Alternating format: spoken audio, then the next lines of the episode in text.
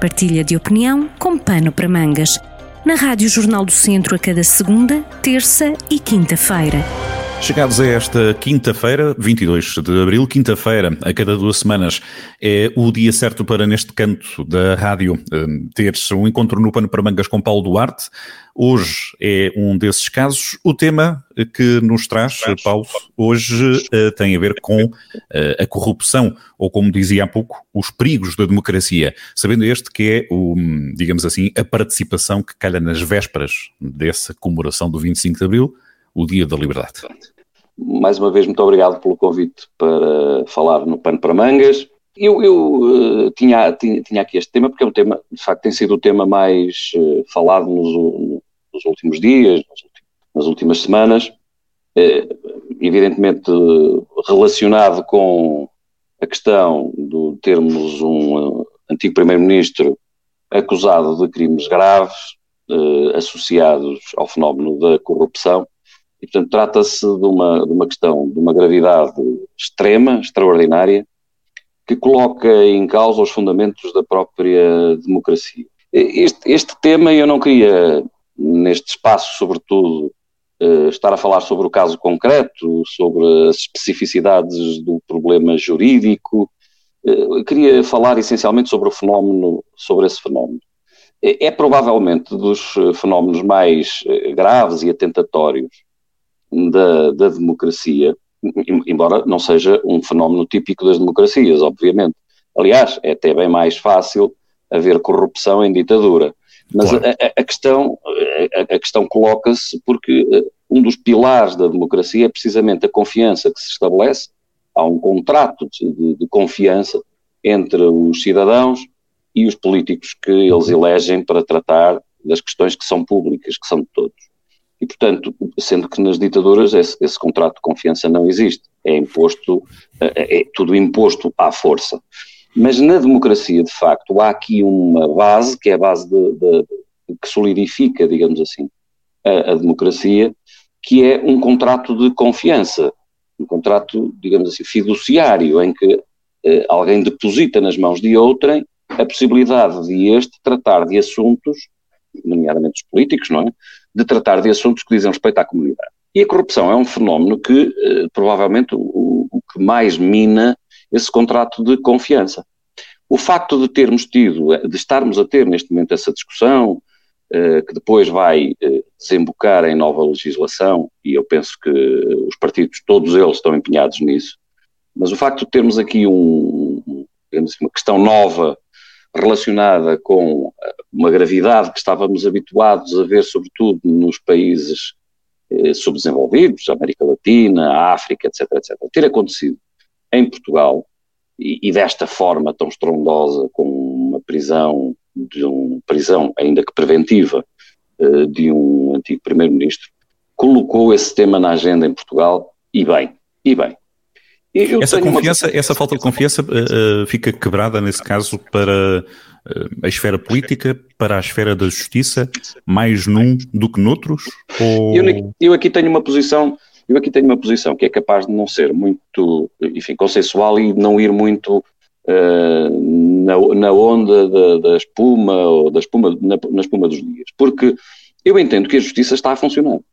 E, portanto, não me parece que a justiça tenha aqui só num pequeno ponto, que é esta criação de mega processos, de processos onde se calhar há uma certa ganância processual por parte do Ministério Público, em que acusa por tudo e um par de botas, eh, enfim, de vez em quando o Ministério Público eh, compila um conjunto de acusações que às vezes depois não têm sustentação suficiente. Eu, eu sou contra os mega processos ou, com, ou processos eh, feitos ao quilo, e, portanto, só aí, parece-me que só aí é que a justiça eventualmente estará a falhar, porque de resto a justiça está a funcionar, está, os seus trâmites estão a correr, eh, as decisões, podemos gostar delas ou não, as decisões que têm sido tomadas são as decisões que são legítimas, tomadas por órgãos legítimos e por eh, procuradores, por eh, juízes que têm legitimidade democrática para decidir.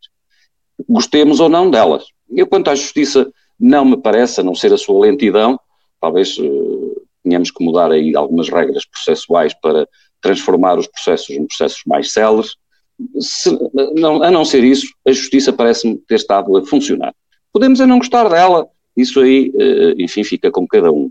Mas então, ainda assim, qual é o perigo para a democracia, Paulo? O perigo para a democracia é precisamente essa quebra de confiança relativamente àqueles que nos representam. Ou seja, se, eh, o, o que é que acontece? Daqui pode derivar eh, uma tentação de uh, se dizer, bom, uh, este é um mal que só vem com a democracia. E era, era o, a essência daquilo que eu queria dizer hoje, era mesmo isto.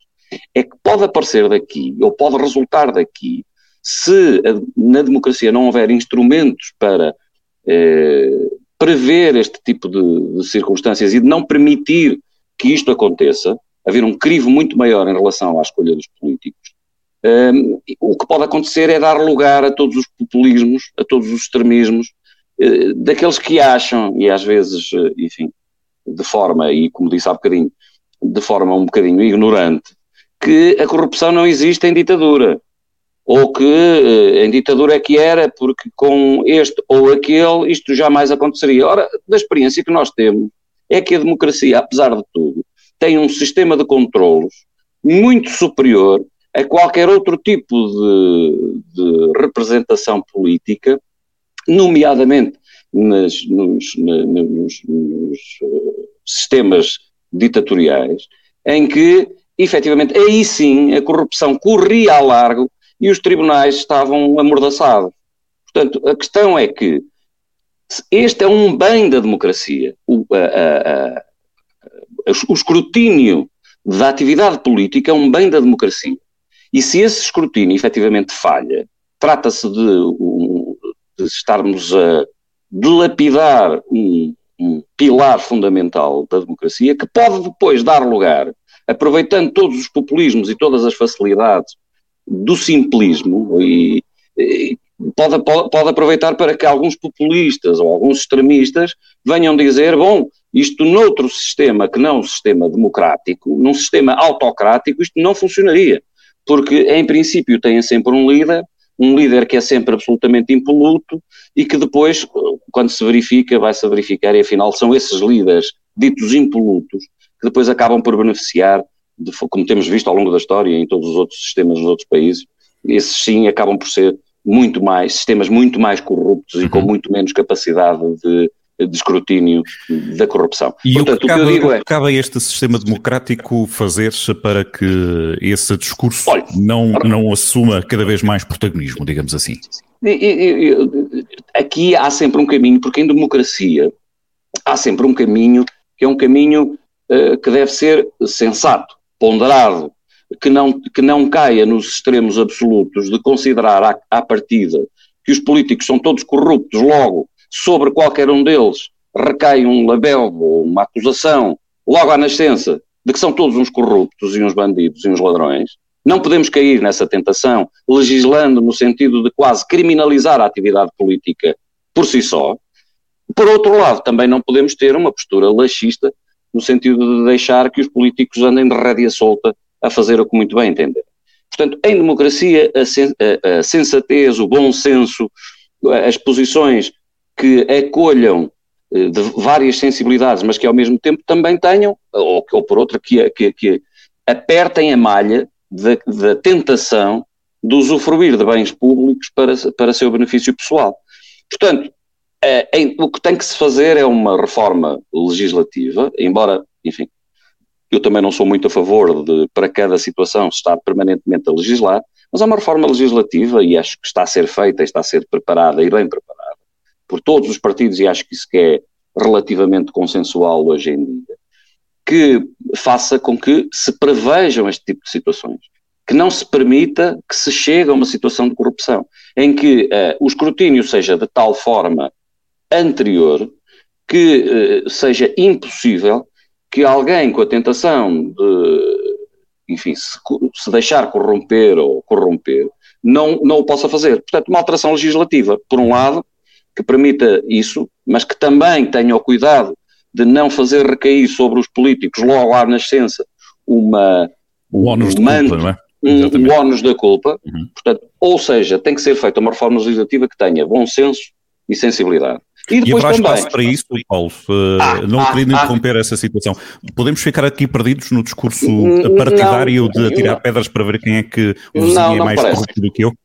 Não me parece. Uh, Parece-me que, pelos últimos dias, porque tenho visto pelas notícias, uh, parece-me que há um, um, amplo, um amplo consenso, uhum. que poderá ser mais, mais de uma maneira, mais de outra, mas que há aqui um amplo consenso no sentido de prevenir este tipo de situações pela via legislativa. Mas é preciso ter em atenção que não é só, as coisas não se resolvem só fazendo leis.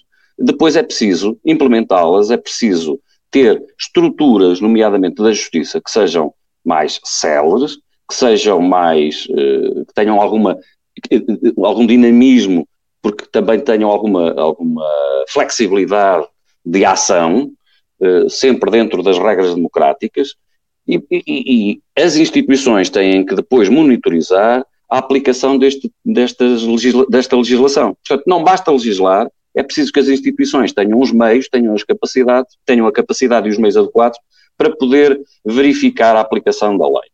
E, portanto, neste sentido, o que eu digo é que, não, eh, resumindo, não se deve cair na tentação de que, ou, eh, de que outro tipo de sistemas que não os das democracias liberais seriam melhores. Esse, esse é um erro eh, tremendo, um erro que, que levaria ao descalabro da, da, própria democracia liberal, onde temos vivido e que é a melhor de todas, já dizia Churchill excluindo todas as outras naturalmente, como ele próprio dizia. Uhum. Portanto, não cair na tentação de facilitismos, fazer uma legislação que também não caia na tentação de transformar qualquer, todo e qualquer político à partida num, num, num corrupto com uma, com uma espécie de pré-condenação uh, que é péssima também para a democracia. Ao mesmo tempo, legislar, prever e reforçar as instituições de controle. E fica essa reflexão, a gente dedica e sublinhado neste Pano para Mangas com uh, Paulo Duarte, advogado na Praça de Viseu e vice-presidente do CDS. Paulo, como sempre, um gosto. Os assuntos aqui trazidos são bons uh, pontos de reflexão. Para uma coisa chamamos a este, este espaço de conversa Pano para Mangas. Até daqui duas semanas Muito obrigado. e boa semana. Muito obrigado, boa semana. Muito obrigado. Partilha de opinião com Pano para Mangas, com podcast em jornaldocentro.pt.